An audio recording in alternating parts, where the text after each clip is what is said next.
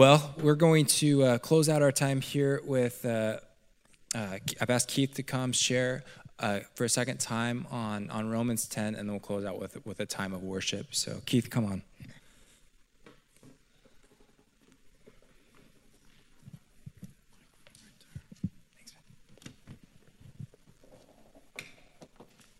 All right.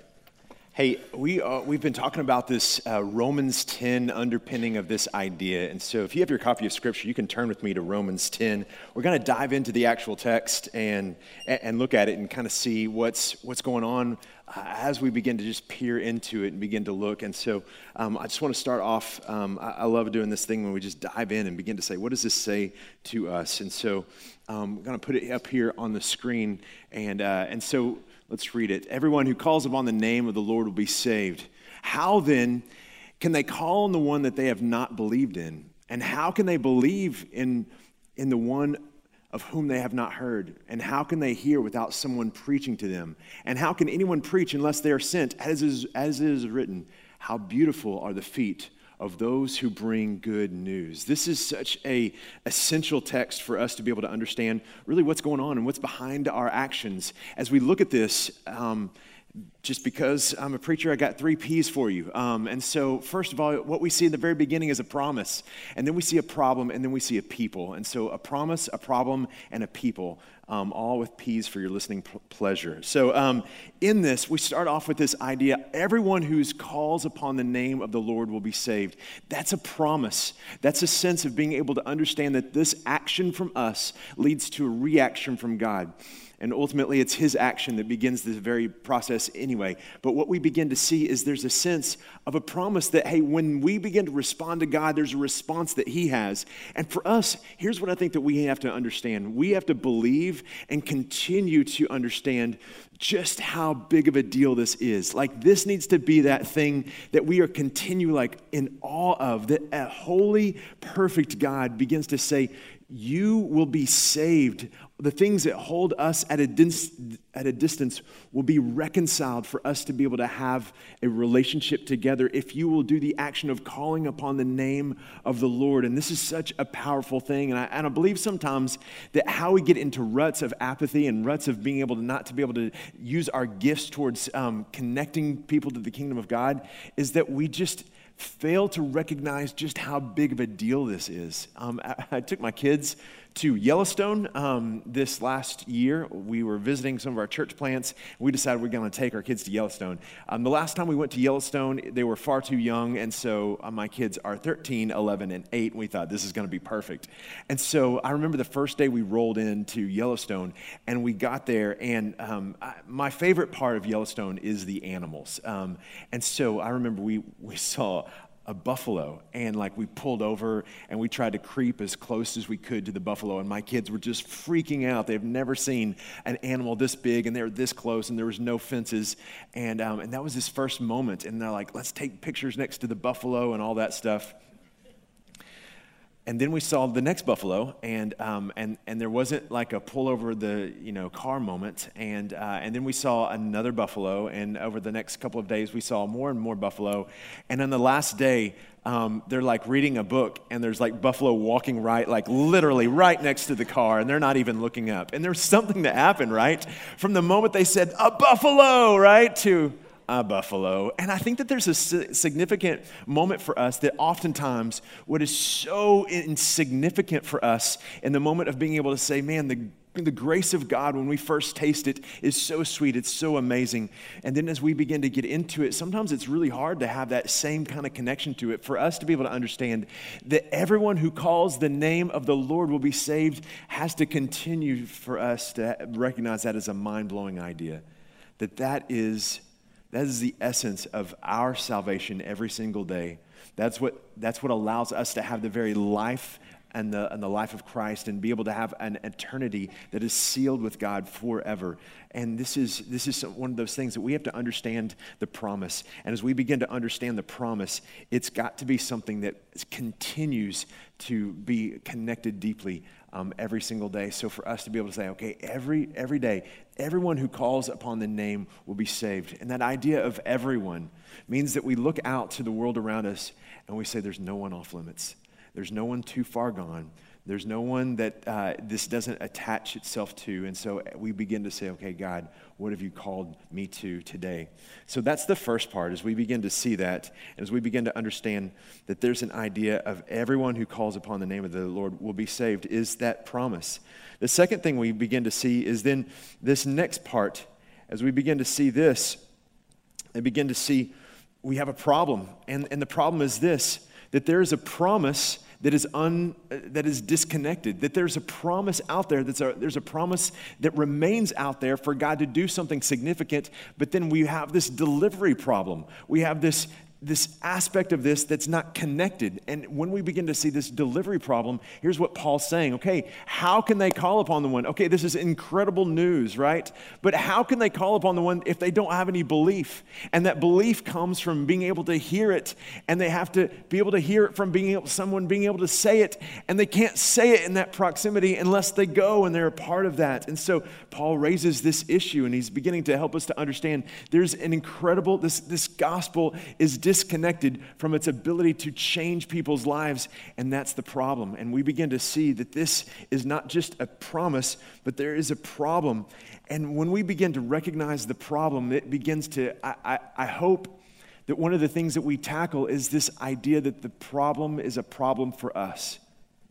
Now, oftentimes, what happens is after we get the promise, it can be very easy for us to disregard the problem because we have the promise and we understand and we're working our lives and we're helping God to be able to navigate our circumstances, but we can begin to we can begin to neglect the problem. We can begin to recognize uh, or, or, or fail to recognize that God's called us not just to be able to be a part of the promise, but to be connected to the problem. I remember having a moment um, a few years ago. Uh, we were exploring hey, where, where in the world is God at work? Where do we see movements happening, specifically among college students? And we went to, um, we went to a place in East Asia, and we went to a town that had a million college students. Not a million humans, a million college students. And I remember being able to navigate the town, we, uh, my, my wife and a few others of us, um, began to interact with these, with these people. And we went to uh, different places. We asked them to show us around the campus, and we began to have more and more people that we connected to um, as they begin to, I mean, we we're we are Americans and we just stuck out. And, um, and so we kind of collected a crowd. And so we began to talk about, um, uh, about all kinds of things. But one of the things we began to talk about was our faith. And and there was a reality. I remember we are sitting at this, this coffee shop, and, um, and I remember talking about, asking them uh, about, uh, about their spirituality and about their belief system, and asking them, Have you ever heard of, uh, of Jesus? And there, there was about six of them around the table. None of them had ever heard who Jesus was. And, and there's just something that happened to me in that moment where I begin to recognize the weight of lostness, the weight of the fact that there's a promise, but there's a massive problem. And I began to recognize just exactly what that, what, what that meant for, for us and being able to understand, okay, there's, we, have got to do something. And from that moment, we sent uh, couples over there and we sent we start to start a church over uh, in China because we just, we were wrecked by this reality that this wasn't just some idea that, that maybe there was someone who hadn't heard, had, had no knowledge, but they didn't have access. And in this, I began to recognize as I came home that when I saw what was happening in places where there was no gospel, I began to recognize and that began to heighten, heighten this reality that that's not just an international issue. That's not just something that happens in East Asia. That's something that happens in my neighborhood. That's something that happens in this reality, that there's still a problem. And just because there's access doesn't mean that they have clarity and doesn't mean that, um, that, that, God's not calling us to be able to participate in this way. And so there's this reality of us being able to say, there's got to be a heart that breaks for lostness. There, there's got to be something that we begin to say, man, the problem is a problem. And it's not just an inconvenient Christian, we've got to do something, and there's some should around this. But we begin to say from the very depth of our soul, uh, Lord, help me to be a part of the solution to this.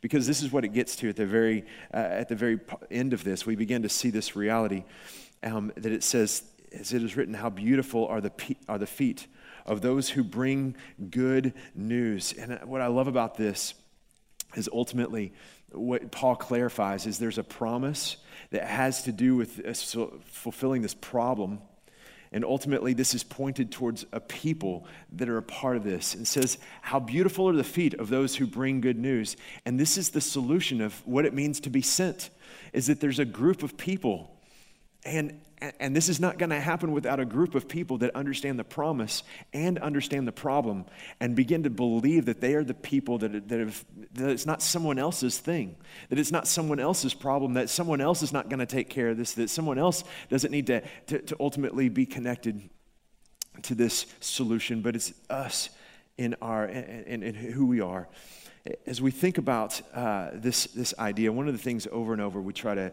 help people to say this is, this is the core of what we need to believe that Jesus is precious. That Jesus is precious, that we get up every single morning and we have renewed sense of, man, the, the gift, the gift of Jesus that we have. But the reality is that hell is real. That hell is real. That a choice is demanded and the church is God's plan A, and there is not a plan B. And to be able to over and over have this just a part of who we are that, that Jesus is precious, that hell is real, that a choice is demanded, and the church is God's plan A, and there is no plan B. As we begin to think about that last statement, um, this is what, what, what we begin to recognize is that we can't be passive in this and there's got to be something that begins to fire us up. And there's got to be something that emotionally engages us and helps us to understand w- what it means. And, and I think that oftentimes this can go from a behavior, but at some point it's got to land at a conviction.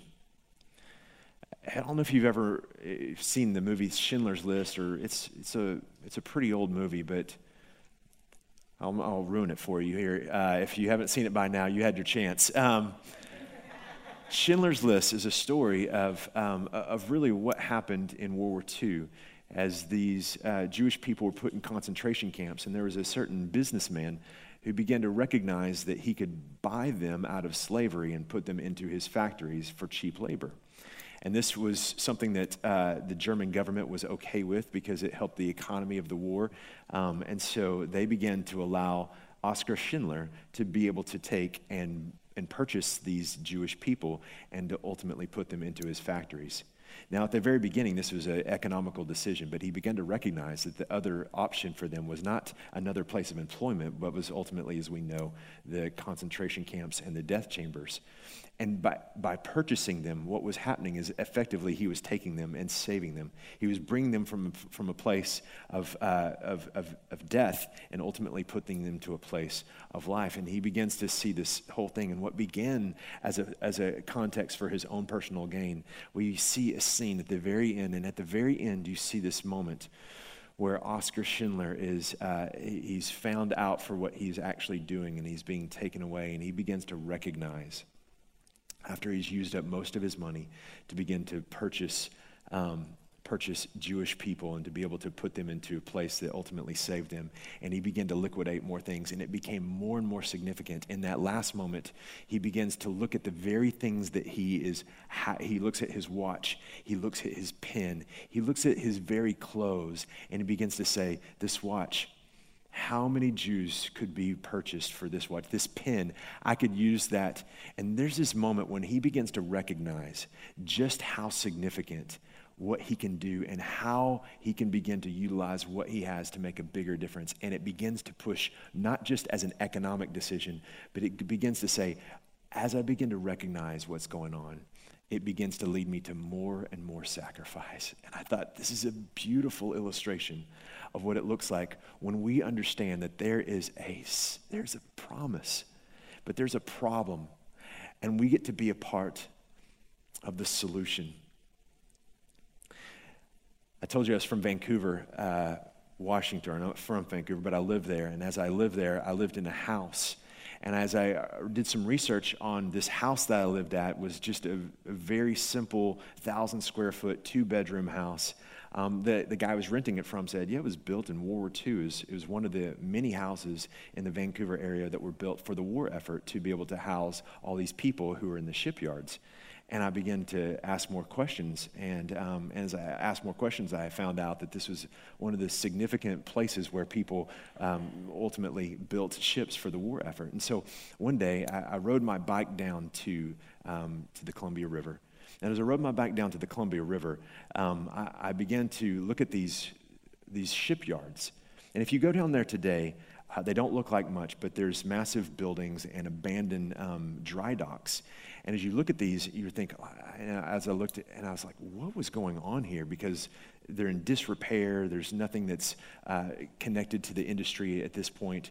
Um, but I began to do uh, research on what these dry docks along the Columbia River in Vancouver, Washington were used for. And I found out that they were used to build the Liberty ships. And if you know anything about World War II history on the Pacific side, really the, the theater of war was going to be determined not by, um, not, not by the, the, um, the, con- the strategy of battle in terms of what was happening on the ground or the, or the capacity of the soldiers on either side it ultimately came down to which side was going to be better supplied. It's the supplies that got to the places, whoever was going to win that um, was going to win the war in the Pacific. And so they began to recognize that these liberty ships, not, uh, not war uh, ships, but simply supply ships, were actually the key to the war. Now, in 1939, the first Liberty ship was built, and it took them 257 days to build a Liberty ship. By the end of the war, it wasn't 257 days, but it was an average of 17 days per Liberty ship to be built. In fact, they built a Liberty ship in four and a half days. I want you to get this.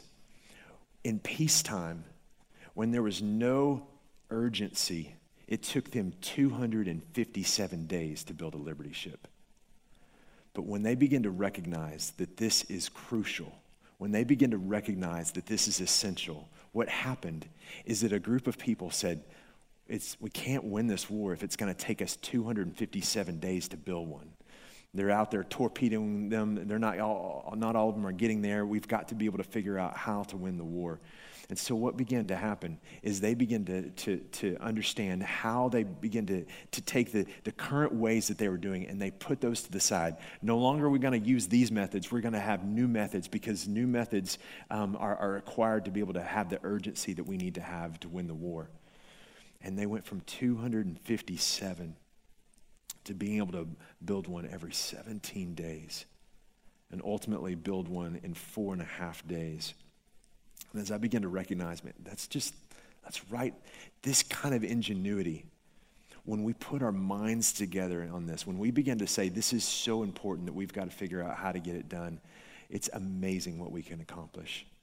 And you look at war stories about how, what kind of sacrifice and what kind of massive things were done when we begin to see this on the line.